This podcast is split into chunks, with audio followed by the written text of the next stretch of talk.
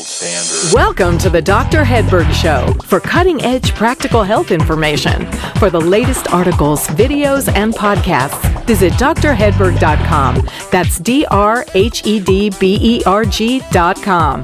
The information in this show is intended for educational purposes only. Always consult your healthcare professional before attempting anything recommended in this program. And now, here's Dr. Hedberg. Dr. Hedberg, thanks for tuning in. Well, welcome everyone to Functional Medicine Research. I'm Dr. Hedberg, and I'm really looking forward to my conversation today with Robb Wolf. And Robb is a former research biochemist, and he's a two times New York best New York Times, Wall Street Journal best-selling author of two books, The Paleo Solution and Wired to Eat. And he co-authored a book with Diana Rodgers, which we'll be talking about today, called Sacred Cow. And that explains why well-raised meat is good for us and good for the planet. Robb has transformed the lives of hundreds of thousands of people around the world via his top ranked iTunes podcast, books, and seminars. He's known for his direct approach and ability to distill and synthesize information to make the complicated stuff easier to understand. Robb, welcome to the show. Doc, huge honor to be here. Thank you. Great.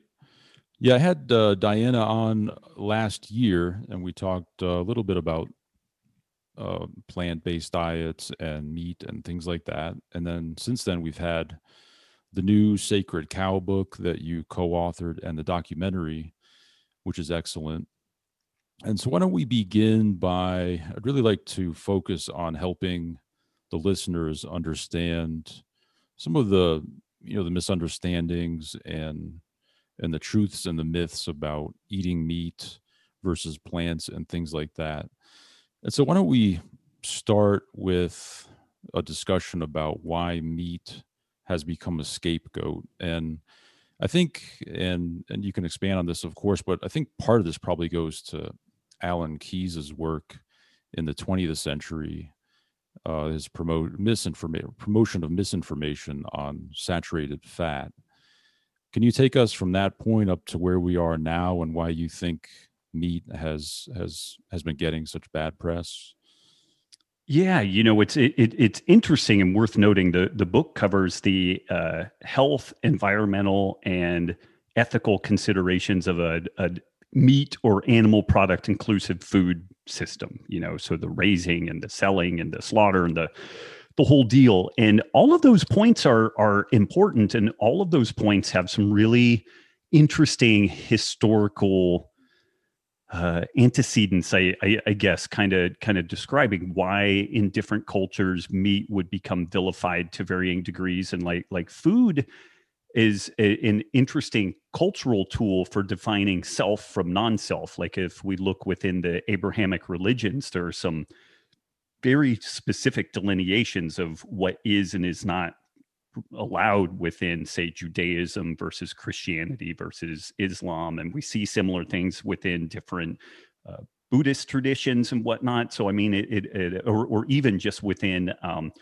Christianity itself. You have like uh, uh, the Seventh Day Adventists versus you know certain rules and, and followings within Catholicism. You know, and so it, it's interesting that food is a a powerful tool for defining self from non-self, and not infrequently it is the the beginning point of of creating out of accepted groups of people. Like there there's some pretty ugly historical examples of of where the different food practices of of one religion or one type of people start being used as a as a means of kind of ostracizing and kind of walling those folks off but we have these three different pieces that we, if we're really going to do diligence on this topic that we have to address. And you know the the Ancel Keys piece is is interesting in that uh, he was a, a very well known biochemist um, did some early research that that uh, suggested that fat intake in general and animal fat intake specifically um, was kind of a, a, linear correlation with uh, cardiovascular disease. And uh, he did this around the 1950s. And it, it was called the uh, seven countries study. Um, one of the problems with this was that he omitted either purposefully or un- unpurposefully a bunch of other data that didn't really fit this this linear demarcation, like there are places where folks eat far less fat than than uh, say in westernized countries and have higher um, incidences of cardiovascular disease, and there are places that eat far more fat than uh, say like Western Europe and and the United States that have far less. And so there's really kind of a a, a not great overlap there. Um, and it, it's worth noting that Keys uh, spearheaded some really fascinating research, and one of these these uh, research projects uh, is something that we could never ever do today. There's no IRB board that would would sign off on this, and it involved a study with thousands of institutionalized mental patients who were fed uh, kind of a standard diet and and uh, you know fairly rich in saturated fat, and then a modified diet that was enriched with, uh, in theory, heart healthy polyunsaturated fats from like corn oil and safflower oil and what have you. And what's interesting is this is as close to like a metabolic ward study as one is ever likely to have, and it had a lot of people in it. So the you know the power there is is is fantastic from a statistical standpoint. But what they found in this is that the the folks that were eating the polyunsaturated fats, their cholesterol did in fact go down, but that actually correlated with increased rates of morbidity and mortality as it relates to cardiovascular disease, more stroke and heart attack. So it was completely counterintuitive to what the you know kind of the standard diet heart hypothesis would would put forward. And this it, it's worth noting that this study was completed wrapped up and then never published and ended up just kind of sitting in a a, a basement for the better part of 40 years until somebody found it at, not that long ago maybe uh, 2016 2017 this thing was rediscovered and and got a fair amount of airplay because it really calls into question all of Ancel Keys's original kind of findings and suggestions and it certainly flies in the face of what we're we're generally told to to follow from the United States dietary guidelines. So uh, in the book we kind of detail uh, the work of Ansel Keys um, kind of some some interesting developments uh, kind of sociopolitically like Richard Nixon was looking to get reelected and he wasn't doing so well and he needed a a loyal conservative base that would support him. And uh, farmers were a pretty good pretty good option in that regard. And part of his his uh, offerings for building loyalty was re-expanding the farm subsidies programs that had been largely wound down after world war ii and uh, with this this subsidies program these farmers were incentivized to just produce. It didn't really matter if we needed more corn or soybeans or wheat or what have you. It, it uh we we were we were just incentivizing that production. And so for uh, several years we had these huge gluts of food that we didn't know what to do with it.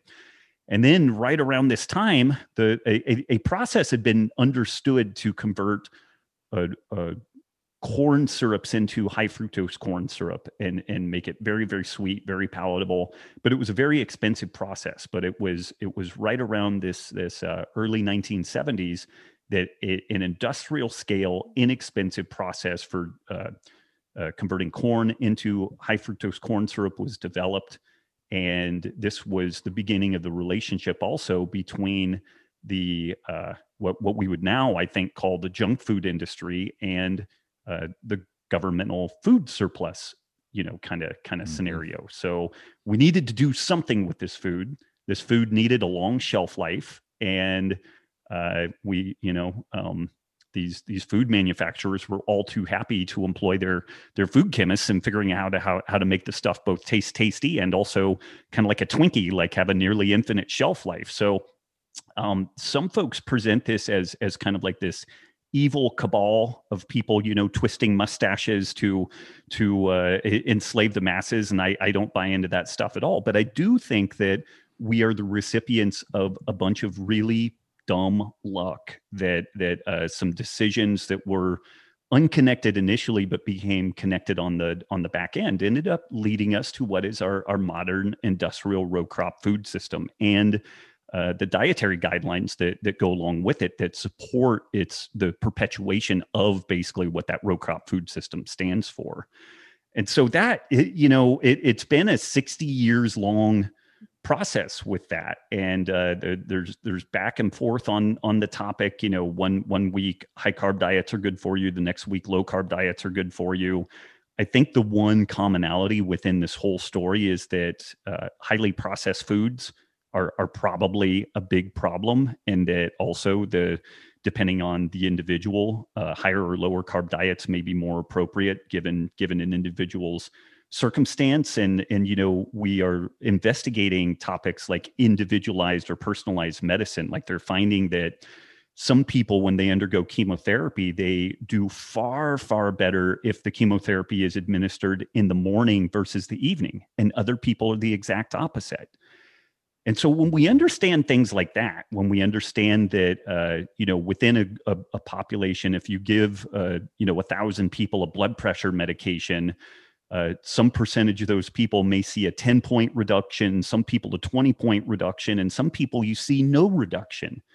We know that with pharmaceuticals, we know that with uh, the dose response to exercise, but we still haven't applied that same latitude to dietary practices that there may be different ways of eating that that suit different people better and that is a a lot of what we attempt to unpack in the book just just uh, making the case that there are a lot of different ways seemingly that humans can eat um, that lead to better health endpoints than what we see in the you know kind of modern western diet mm-hmm. I'd like to take a quick moment to make you aware of some important resources that are available to you. The first is to make you aware that I not only see patients in my practice in Asheville, North Carolina, but I also have a virtual practice where I consult with patients worldwide through telehealth. So it doesn't matter where you live in the world, we can consult through our telehealth software. The second resource is the resources page on my website where I list all of the supplements and products I use both personally and in my practice. This can be found at drhedberg.com forward slash resources. And the third resource is for healthcare practitioners who want to learn functional medicine or improve their functional medicine skills. I offer online functional medicine courses at the Hedberg Institute, which is my online functional medicine education platform. You can see all the courses I offer at hedberginstitute.com and sign up to watch a sample course video at no charge. That's hedberginstitute.com. And now back to the show. Right. And one of the misconceptions I hear when I talk to people and, and talk to patients is that there are concerns about meat and diseases like cancer and heart disease. I think there's just a lot of people out there who believe that meat is bad for you. And there's really no distinction between the quality or the source of the meat, the type of the meat.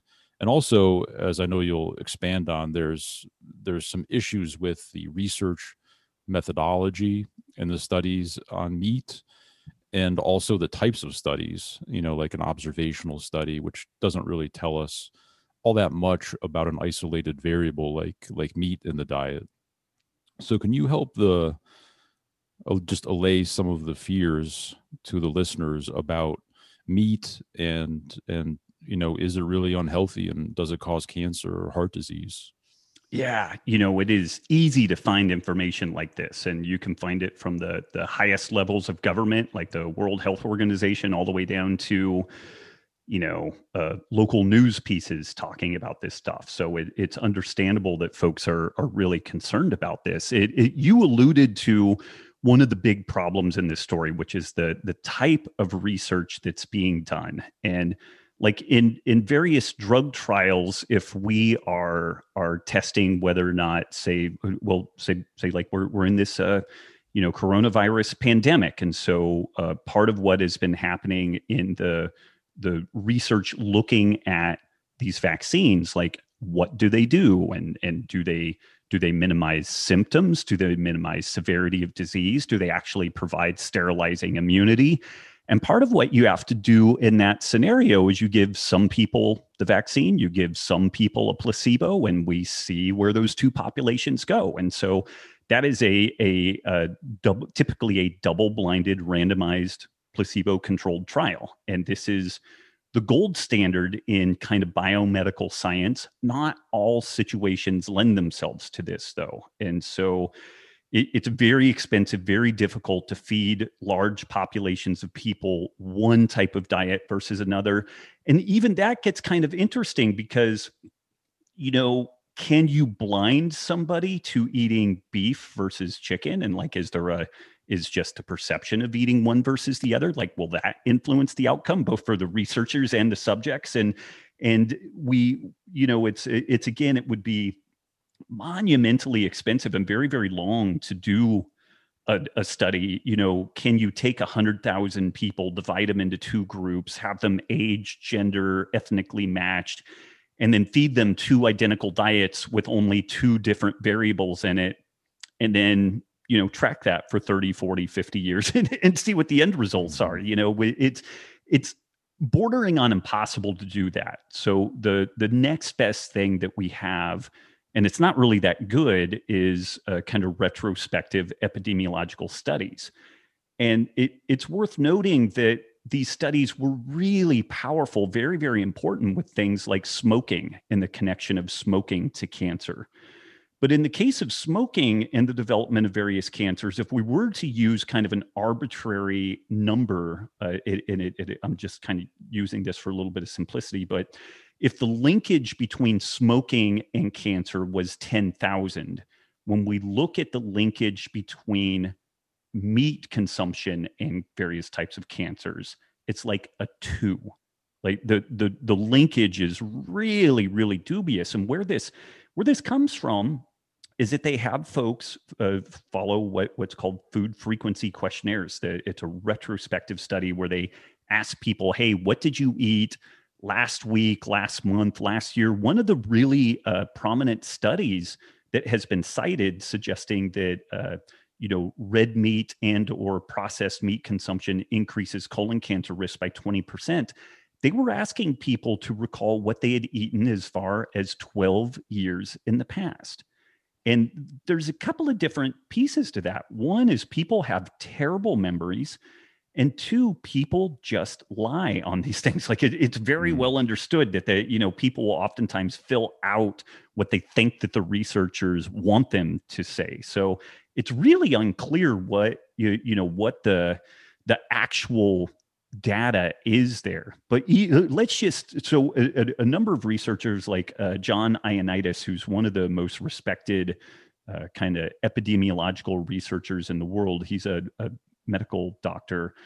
Um, he suggested that these retrospective studies should be should never be performed going forward because they they the data is just so worthless. Like it, it, really is not gold standard data. We should focus only on producing gold standard data and and uh, you know put put efforts elsewhere. But for a moment let's just say that this data is legit. Let's say that it's rock solid that there really is some sort of a signal there even in that story, the signal is remarkably small, particularly when we compare it relative to, say, something like smoking. But this is where it gets really tricky and and uh, some some dishonest things occur when we look at the the rate of colon cancer across all westernized populations everybody that lives in the united states lives in west uh, you know western europe northern europe um, they have about a 5% chance of developing colon cancer at some point in their life. That's just kind of the background risk profile that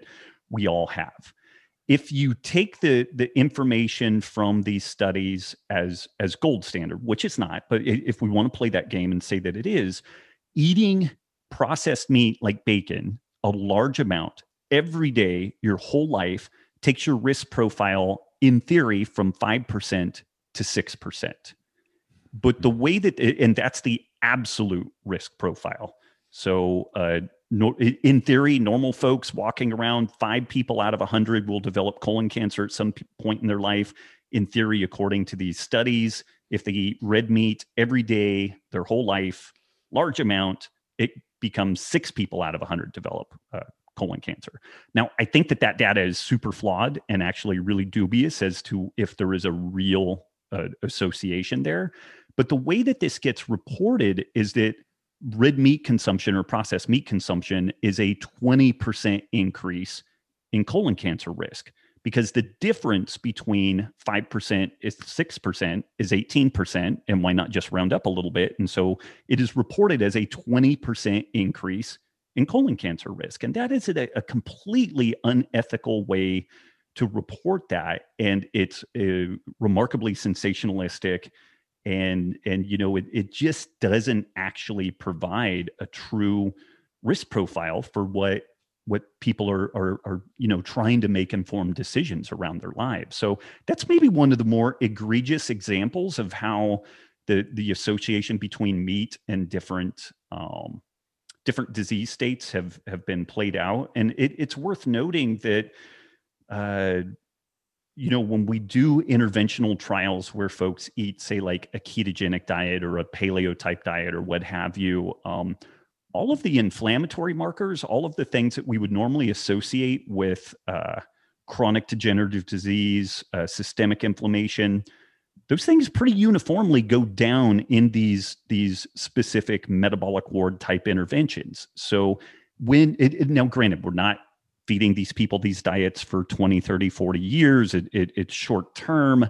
But what we know for sure is that eating a standard American mixed diet that is rich in highly processed foods definitely increases the risk profile for uh, all chronic degenerative diseases.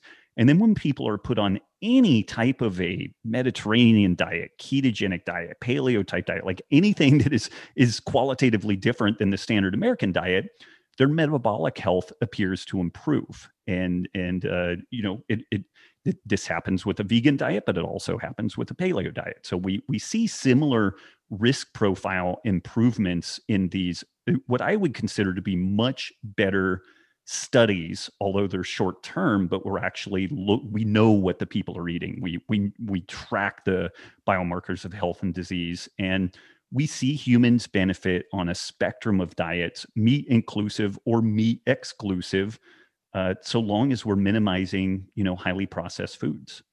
Mm-hmm. One of the things that worries me is what is being replaced or what is replacing the meat. And so we have things now, you know, in some public schools like Meatless Mondays and foods like Beyond Burger becoming very popular. It's interesting because I was I was looking through I was trying to find the ingredients to uh, Beyond Burger and some of these products. It's actually quite difficult to find on their website. And uh, the second ingredient is canola oil. Mm-hmm. You, you, you had brought up some of the polyunsaturated fats earlier, which can be problematic. But I mean, in my you know 20 years of of researching nutrition, canola oil is not a healthy oil. And so, what is what is your take on on an oil like that and what how some of these products that are replacing meat could be problematic? Yeah you know this is um it's a fascinating tactic that the let's say the plant-based people are using which um, some of them are still saying don't eat any meat at all. But others are saying no no no just just reduce meat just reduce meat consumption like that that that you know uh, surely we we don't need to stop wholesale but it's worth mentioning that uh, on average, Americans consume about like two ounces of red meat per week. Now we we have shifted to much larger uh, amounts of pork and chicken consumption, which ironically, from a sustainability standpoint, is far far worse because e- even um, conventional feedlot cattle spend seventy percent of its life on grass, which is highly sustainable. You know, I mean, it's it's grasslands and herbivores. These things have been going on in some iteration uh, since vertebrates, you know, got onto the, the, the you know land dwelling animals have been there. We've had some something like that, and so that is a very sustainable proposition. Whereas uh, uh, harvesting large amounts of grains and soybeans and processing that and turning it into chicken and pork feed is not a particularly sustainable proposition. So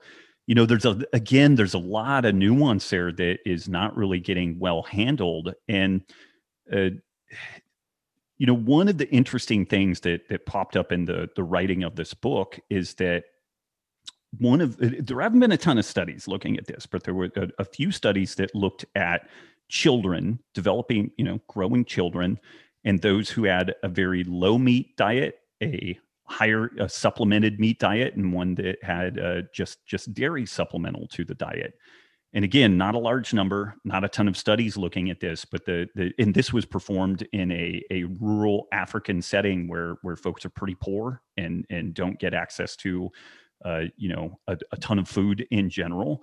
But what the what was interesting was that um, uh, these kids were were equal caloric but they were given more of just kind of the starchy um, uh, food that available things like uh, lentils or or cassava or what have you. The other group had a meat supplement. The other group had, in addition to like the cassava or beans or whatever was kind of the staple diet. And the other one had a dairy supplement. The the kids that were just given additional calories with you know more cassava, more more corn, what have you. Um, didn't do remotely as well as the meat group and the, the the dairy supplemental group was kind of in between and didn't do as well based off of stature. Like the the kids that were given a meat supplement grew taller. They had fewer infections. Uh, they did better academically. They, they had fewer you know health concerns and whatnot. And so it's interesting when when some of these meatless monday topics come up uh, like if you just look at the New York school system, upwards of 70 to 80% of the students there are, are considered low income. 10% of the, the students that attend New York City schools are considered to be homeless. And many of them, the only meal they get in a day is provided by the school. So people will kind of offhandedly just quip, like, well, why can't you just have a salad one day instead of eating your steak or what have you?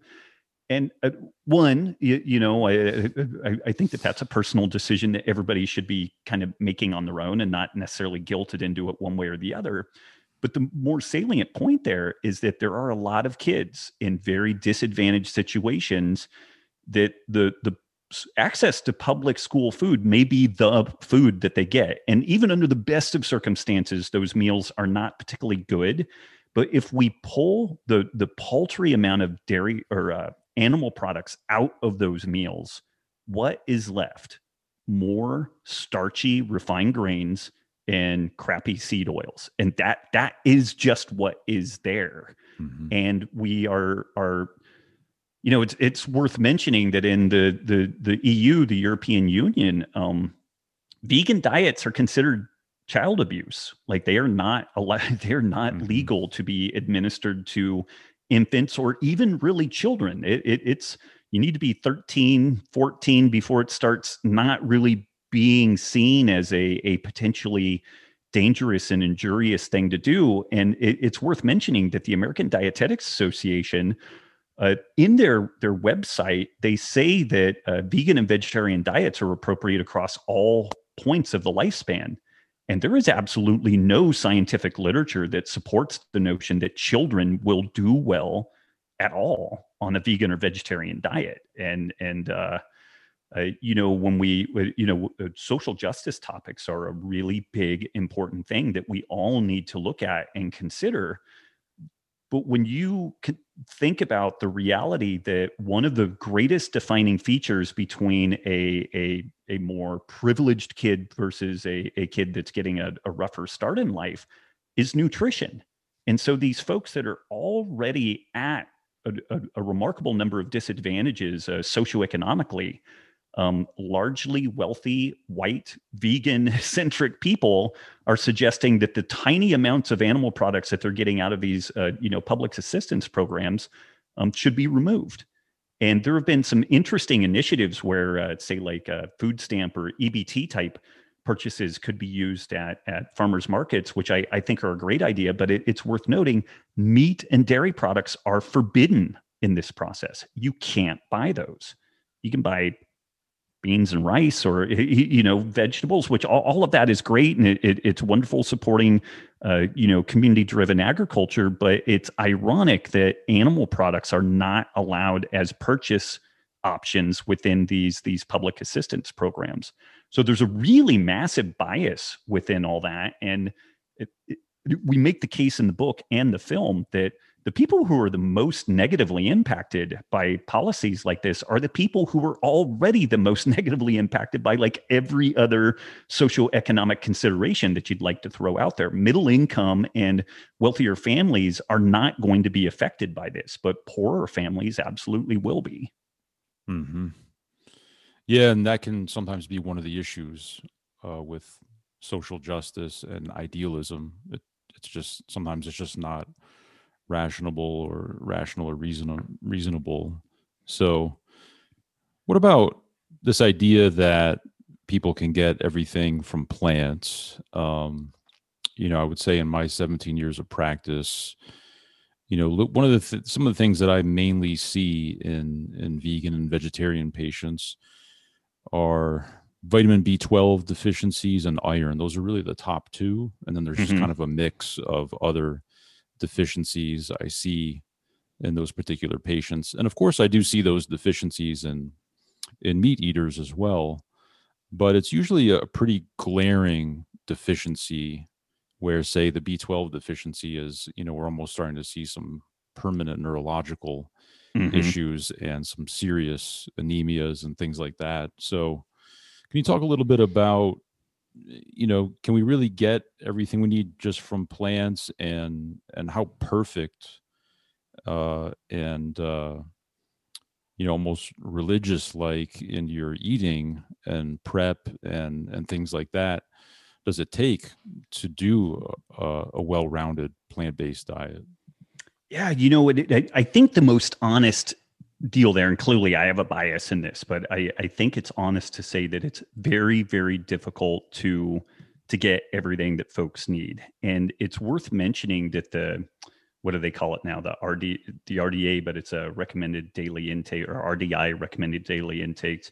Those are set at where disease processes begin if you go below that. It is not titrated for optimum human health. And some of Loren Cordain's work looking at, at kind of a, a paleo diet built with modern foods, um, people eating something like that, you know, meat, seafood, root shoots, vegetables, you know, uh, uh, highly nutrient dense um, foods across the board, people ended up getting several hundred times the the RDIs of most nutrients.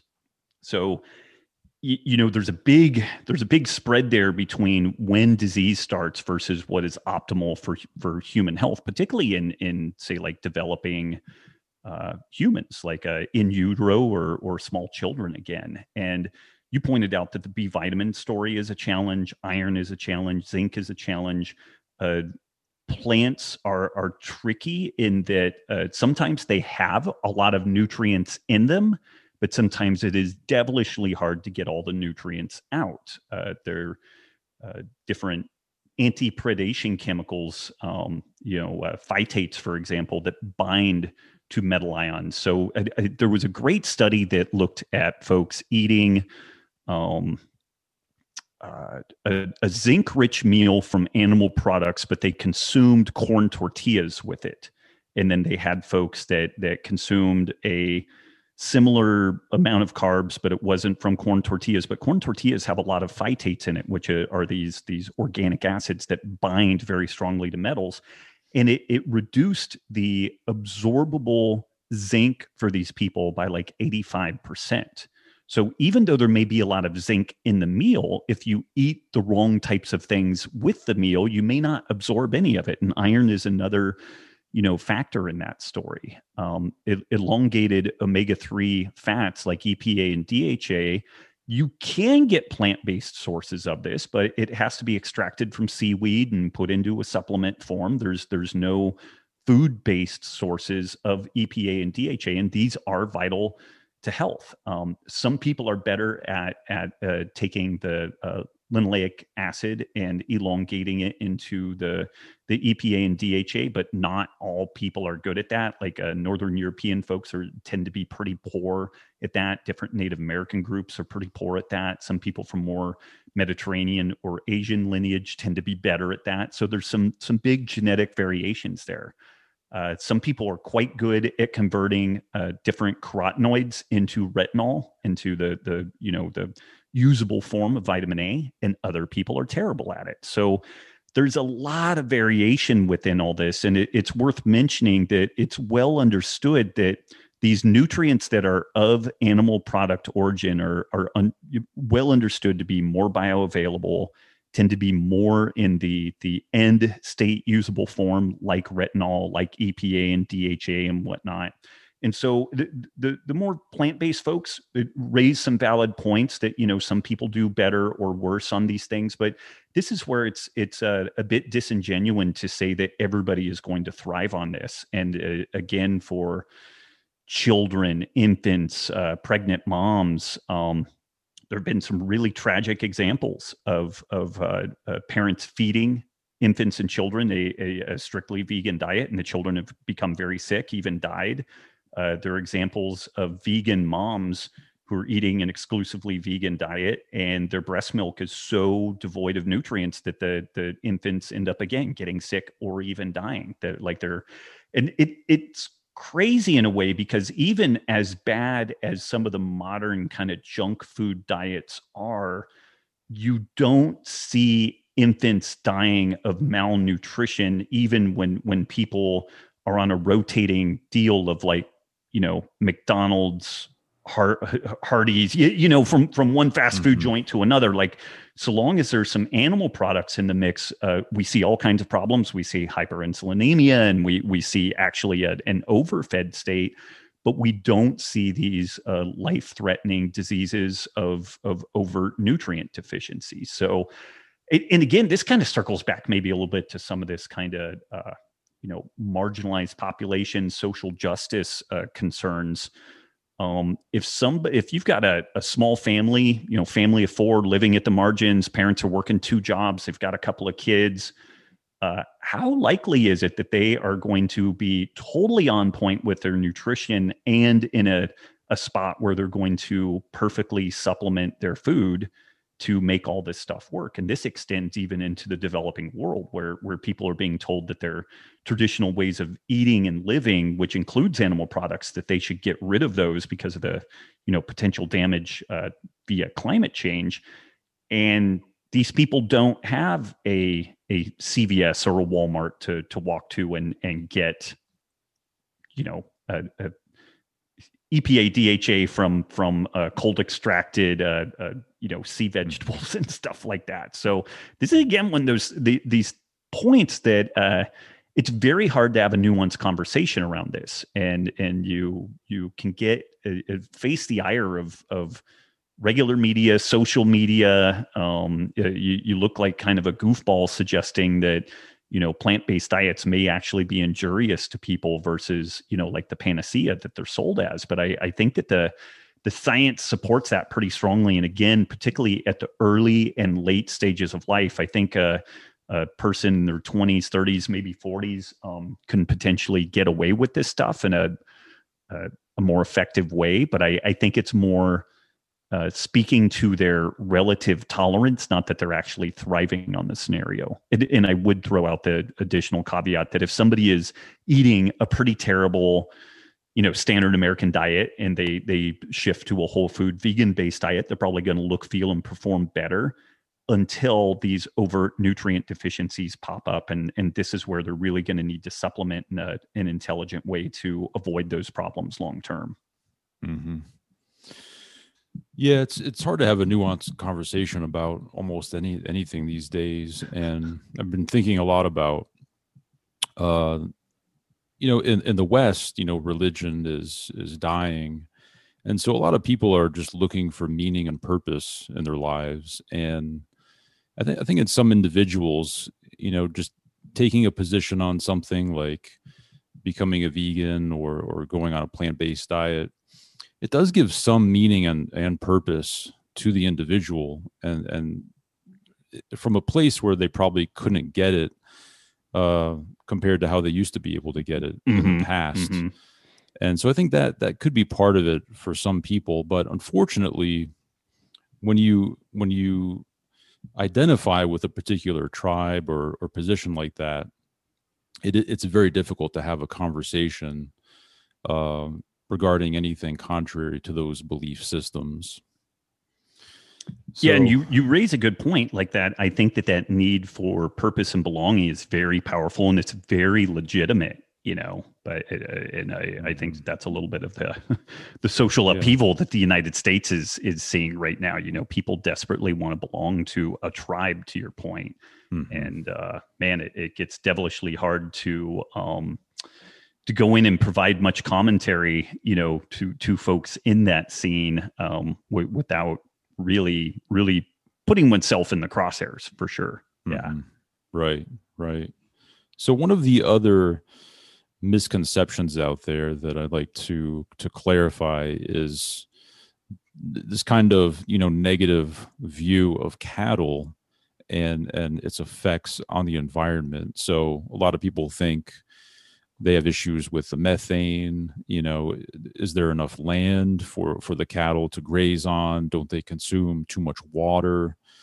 uh, aren't they contributing to climate change things like that so can you talk a little bit about those issues and cattle and try and clarify some of those misconceptions yeah, you set that up beautifully for me, and I hope I don't screw this up. But there's a lot of a lot of moving moving parts to this. But you know, uh, there was a, a piece that has really made the the the circles within social media that um, animal husbandry contributes to 38% of greenhouse gas emissions you know kind of model, modern animal husbandry. And this was just kind of thrown out there. There really wasn't much citation attached to it and it's been picked up in scientific papers. It's definitely been picked up by the media and when you really dig into those claims, what you find is that actually uh, uh, greenhouse gas emissions from from cattle and, and animal husbandry writ large is somewhere more along uh, about three percent, maybe a little more, maybe a little less. But it's in an interesting context. Um, you and I are greenhouse gas emitters right now. We're exhaling carbon dioxide, and that that is one of the primary greenhouse gases. Methane is of particular uh, interest from climate change perspectives because it's a much more potent greenhouse gas than carbon dioxide is.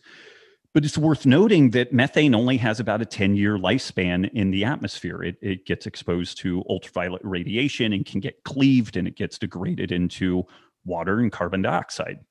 And then that carbon dioxide becomes part of the carbon cycle. Uh, the sun shines on the earth and if there are plants there to absorb that light they engage in this process called photosynthesis where they they take uh, carbon dioxide and and use it to build the substrates that you know all of the rest of life basically feeds upon and uh, the byproducts of that is a little bit of water and a little bit of oxygen. And that is a, a fairly stable cycle. It will go up or go down a little bit depending on how much greenery is around. But by and large, organic living systems are, are kind of in a, a somewhat stable equilibrium with regards to the greenhouse gases that are emitted versus produced. But where some of the danger comes in on the, on so one is that the greenhouse gas emissions from animal products are much much less than what is generally claimed the the other piece to this story that's really important to consider is that if we start demonizing all greenhouse gases from any source then we get into some dangerous areas. So recently it was discovered that termites produce monumental amounts of methane. Uh, shellfish on the ocean floor produce huge amounts of methane uh, rice paddies producing rice in different locations, also a major contributor to methane production. Do we, it, it, it, because of this, people have suggested that we should eradicate termites, shellfish, and possibly curtail rice production in an effort to mitigate climate change. And this is just insanity. like it, mm-hmm. it, it, uh, you know, it, and again, this is one, they really Uh, when we look at it from the perspective of a cycle, then yes, some is going into the atmosphere, but also some of it is coming back out of the atmosphere. And, and there's kind of a dynamic equilibrium there that has existed throughout, again, life on Earth. And there tends to be ebbs and flows in this. And it, it's a little bit reminiscent of, of, you know, like 2007, 2008, when folks were talking about like the housing bubble that was going to happen. And people like Ben Bernanke said, oh, we've offloaded risk, you know, and I, I I'm a little bit of a, econ wonk and and like to dig into that stuff but there's this hubris that that many people have that we have this profound insight and control over nature and from my perspective we just do not and not surprisingly the 2008 housing bubble exploded and it nearly destroyed you know the global economic scene. And in this case of of trying to talk about why we should you know remove animal husbandry from the food system it is a small piece of what is a, you know a rather large and complex puzzle that includes things like termites and shellfish and whatnot. And we had kind of an interesting natural experiment at the beginning of covid when uh, transportation was largely shut down and what we during this time uh, much less travel occurred via automobiles trucks airplanes um, the number of grazing animals did not decrease. If anything, it increased, and carbon dioxide and methane emissions decreased during that time. So the transportation sector is really the place that we should be, you know, focusing some attention. And I'm not actually in the camp that we should like wholesale do away with uh, with fossil fuels tomorrow like we don't have yet good alternatives there and so if you if you really want to mess the world up uh, uh, make fossil fuels super expensive, and then people will start cutting down trees and deforestation to to feed themselves and and cook their foods and and stuff like that. But uh, this is a really big topic that we we did as a, a, pretty thorough job of kind of pulling out was this kind of methane topic, and I hopefully I did a, a decent job on on that here. But you also raised the water consumption issue, and I, I don't want to bore people too much, but when we consider the water usage in the the the cow story in particular oftentimes what is thrown out there is that well if if we just took the food that was fed to cattle and and fed that to humans then we could feed far more people. One problem with that currently is that about 50% of the food that is produced is thrown away. So we already produce more food than what we eat, and and uh, uh, so we we definitely have some buffer to increase food production even within current models. Um, but one could easily make the case that we're overproducing calories and underproducing nutrition. So even though there are calories floating around out there, like are we actually producing enough nutrient dense food that we can we can feed humans so that they're not sick from the food that they're eating, which I I think is a worthwhile question. But when you look at the water consumption story, it's it's interesting. Uh, the water that falls on grass that feeds grasslands, which uh, 100% pastured meat spends all of its life on grass. Even conventional meat spends 70% of its life on grass. But that water is reported as if it was being stolen from somewhere else. So, you know, papers have been written saying that uh, uh, cattle are a disproportionately large water hog, that there's all this water that is allocated to them. But again, this is just water that falls on grasslands. And that's a good thing. We want grasslands. We want vibrant grasslands. Like they're they're interestingly a, a major um, sink potentially for carbon sequestration when the the grass grows and the grasslands are are healthy and there's a vibrant interplay between grass and grazing animals it appears that large amounts of, of carbon dioxide can be stored underground in the form of carbon. So, you know, it really misrepresents what that water is doing. A good example of, of some arguably poor water usage is actually almonds. Like a, a huge amount of almonds are produced in California, and they're mainly irrigated with groundwater. And that groundwater is getting pumped out of the ground far faster than what it's getting replaced and 70 or 80% of the almonds that are produced in California are then sold abroad, mainly to China. So we're taking the tiny bit of groundwater that we have left in this most um, productive bit of farmland that arguably in the world, but definitely in the United States. And we're mining this water, producing almonds, and then selling it abroad. And so it, it you know, Hmm. There's no outcry around almond production or almond milk, and again, I'm not necessarily advocating that uh, that that we curtail that per se, but it, let's just uh, compare apples to apples in the story. Like if we're really concerned concerned about water resource allocations, like that is a, a damn good place to look. And so the water piece is is another kind of kind of spicy meatball to unpack. We we talked a little bit about the the methane story, and you know, again, I think I alluded to this a little bit. Um, some people raise the question of, well, how much more food could we we provide to humans if we didn't feed animals? Uh, conventional beef still spends 30 uh, uh, 70% of its life on grass it wouldn't be that hard to convert that to a mainly grass based approach, although it's worth mentioning that there are some places like northern Canada, even places in, in uh, northern United States, where overwintering animals with some amount of grain is a, a smart thing, and people have been doing it for hundreds of years. So we also need to not be so idealistic about things that we create scenarios in which uh, viable long-term solutions are are made impossible because you know people become kind of meat elitists but it's worth mentioning that pork and chicken are 100% dependent on uh, kind of grain and soybean inputs and so if if we were to acknowledge a, a scenario in which um, significant amounts of resources are are you know diverted into animal feed. It's in the the the case of pork and chicken, but this is this is kind of a a funny aside, but Leonardo DiCaprio uh, produced this this film in conjunction with the National Geographic Society before the flood. Mm-hmm. Very beautiful film. It's very scary. It, it's compelling. You know, it warns us about climate change. It, it, tells us about how terrible animal husbandry is for the planet, specifically cattle, and then it recommends that we eat more chicken and less beef. And mm. the irony is that this there enormous amounts of money went into this film. Very successful, smart people. And nobody sat down and asked the question is chicken or beef the more sustainable options of the two?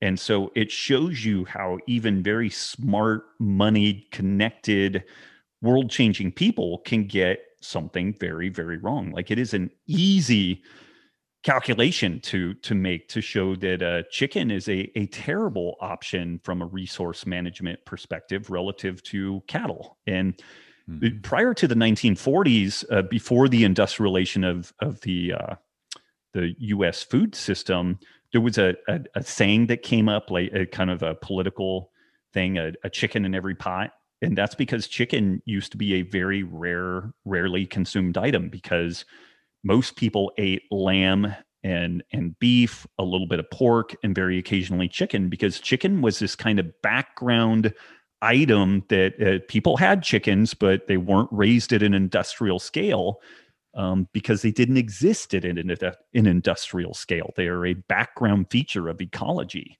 relative to ruminant and, and grazing animals. So, mm. you know, it's funny um, because we've been able to industrialize our food system. It's really papered over the way that ecology in the world works.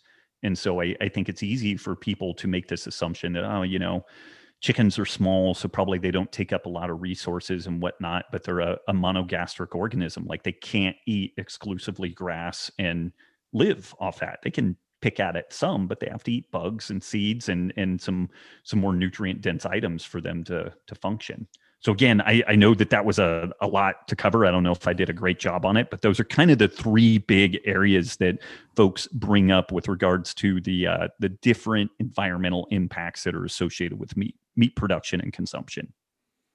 Yes. Yeah that tied it all together quite nicely. It's interesting you brought up water because i think it, it takes one gallon of water to make one almond. And i think it's around 254 gallons of water to make a single avocado. And so, lot, you know, a lot of the people that are, are saying these things about cattle and resources and things like that, if if you follow the water trail, as you mentioned, to some of these plant based crops, you're you're seeing massive amounts of of water usage and depletion, and also large numbers of rabbits and and mice, small animals like that. Uh, they get killed pretty readily uh, harvesting plant based crops. And that's just another thing to think about, you know, in this whole conversation. And let's talk a little bit about ethics of of eating animals. This is something I've I've thought about for a while, and I was I was really persuaded by Dr. William MacAskill. He's a professor at Oxford, Mhm. University. Uh, he's the founder of the effective altruism movement, and he was talking about about the ethics of of eating animals. He has a really interesting perspective. You can tell he thinks a lot about these things. uh, You know, being a philosopher. But in any case, if our he says if our goal is to have obviously as uh, you know happy healthy humans and and healthy happy animals on the planet if we decrease our consumption of animals then we're going to decrease the number of happy cows having happy healthy lives. And so that's a net negative because we want more happy healthy cows living and and thriving and, and being happy. And so if we all just stopped uh, eating meat or significantly reduced our consumption we would have fewer happy lives. So how do you look at the you know is it unethical to eat animals and and you know the various arguments for and against that Yeah, it's a really good question. And you know, when we when we were putting the book and the film together, we we agonized over which angle we should start with first, and we actually thought about um, the ethics discussion first. And as we progressed through the book, what we found was that there was a really compelling case that, um, uh, you know, the ethics. It's an interesting discussion to just say, well, we we should kill or harm as few things as possible, and it's like, okay, I'll, I'll- maybe sign off on that. But then, what does that really mean in a, a a food system that feeds a planet? You know, and it's presented as if there is no death associated with industrial row crop food systems. And there's actually a, a really fascinating paper called the least harm principle that uh, was uh, from a, a professor of, of um, ecology and uh, kind of in the, the agriculture scene where they did some calculations around how many animals are killed as a consequence of animal husbandry, but then how many animals are killed in the production of wheat and corn and and, and not you know small animals uh, birds insects you know invertebrates uh, changing of of you know all these different ecosystems and whatnot. And what was interesting was that they came back with the the least harm way of eating arguably was a grass centric model with lots of large grazing animals uh, fruit nuts and and different root and tubers. And so really minimizing like the the grain production and, and whatnot. And this was the the way that uh, we optimized the least harm principle and ironically this looks exactly what we recommend for the most nutrient dense diet also and so that was kind of interesting. And then it also possibly maximizes total food production, ironically. So Mhm. when you start having a discussion around ethics, it, it you know you can operate at a very kind of knee jerk response level. Well, it, it, it's bad to kill an animal. It's like okay, maybe, but you know what, what's the context there? And and uh, Diana detailed both in the book and the film some examples of folks who were or were vegan and they started a farm. They're like, we want to have a farm. So they started a farm and they motored along for a while until they figured out, wow, we can't grow things without inputs like fertilizer. And for a while, they tried to kind of fart around with some like vegan, you know, inputs like biochar and and uh, uh, seaweed and stuff like that. But they were they're fairly far inland, and they're like, okay, so we're trucking massive amounts of seaweed from the ocean to feed our farm. This doesn't seem very sustainable. So they were like, okay, we need to bring animals in here. So we're gonna use the animals to um, to nutrify the soil to grow the plants that we want to eat. And then what they found was that if they wanted that to work, they actually needed to breed the animals. And if you bred the animals, then you started having a problem with like how many you were going to have. And these folks went through this process of being vegan, then vegan farmers, and then vegan farmers who used animals, and then not vegan farmers anymore, but just farmers because they realized that they needed to consume the animals at, as part of this whole life cycle process. There, there are some really uh, kind of heart wrenching stories out there of these these uh, vegan, you know, oriented folks who uh, do these animal rescues, and they've got these very old cows and chickens and pigs and all kinds of different animals and they're facing the same end of life dilemmas that we face with like our parents and grandparents and uh, one day we will all face like they're suffering they're they're not in great quality of life what do we do with them and some of these vegan folks have suggested, well, maybe we need to euthanize these animals. And some people agree with it, and other people will say, well, you're a horrible person. We'll cancel culture you if you if you do. Hmm. but instead, they're waiting for these animals to quote die a natural death, which maybe that means getting eaten alive from a coyote, which happens in in some cases, and uh, like a man, some of the nature show stuff you can find out there where, uh, you know, literally an animal is being, uh, uh, it, its innards are being eaten while it is still alive. Like that is not a pleasant way to go. And uh, you think about a, a modern butchering and processing scenario where the, the animals are kept calm because that that makes for better meat. And also it's just a an ethical thing to do. And then they are shot once and they're they're gone. And there is a certain amount of that that's a heavy thing like that a life is taken. But one of the biggest challenges in this this um, kind of ethical consideration is that people have forgotten that we are part life in order for it to go on has to have death. You know there's a cycle. It, it sounds very trite but you know it's kind of a lion king cycle of life type stuff. Like that is actually the the real deal and it's a it's a it's a tough pill to swallow because we have to face our own mortality and our you know our own um, reality that our, our existence will at least in this form not go on forever. And i think that this is one of the you know multiple angles i think that there's a lot of of good intention in these these folks oftentimes i think that there have been examples of animals being terribly mistreated and and again i would make the case that pork and and chicken the it, unless it is raised in a, a, truly kind of pastured setting, which makes it far more expensive and much less a, a, a mainstay staple. Um, the the the you know the raising of, of chickens and pork arguably is a, a much less humane process versus even conventional cattle production because the cows spend the bulk of their time on grass and uh, the, these uh, confined area feeding operations although not great, they're a good bit better than the way that um, pork and chicken spend their whole whole life. So the the the the ethics topic is really complex. I, I guess is kind of the the long and short of it. But we ended up looking at the the the reality that it's very very difficult to feed humans a nutrient appropriate diet without animal products.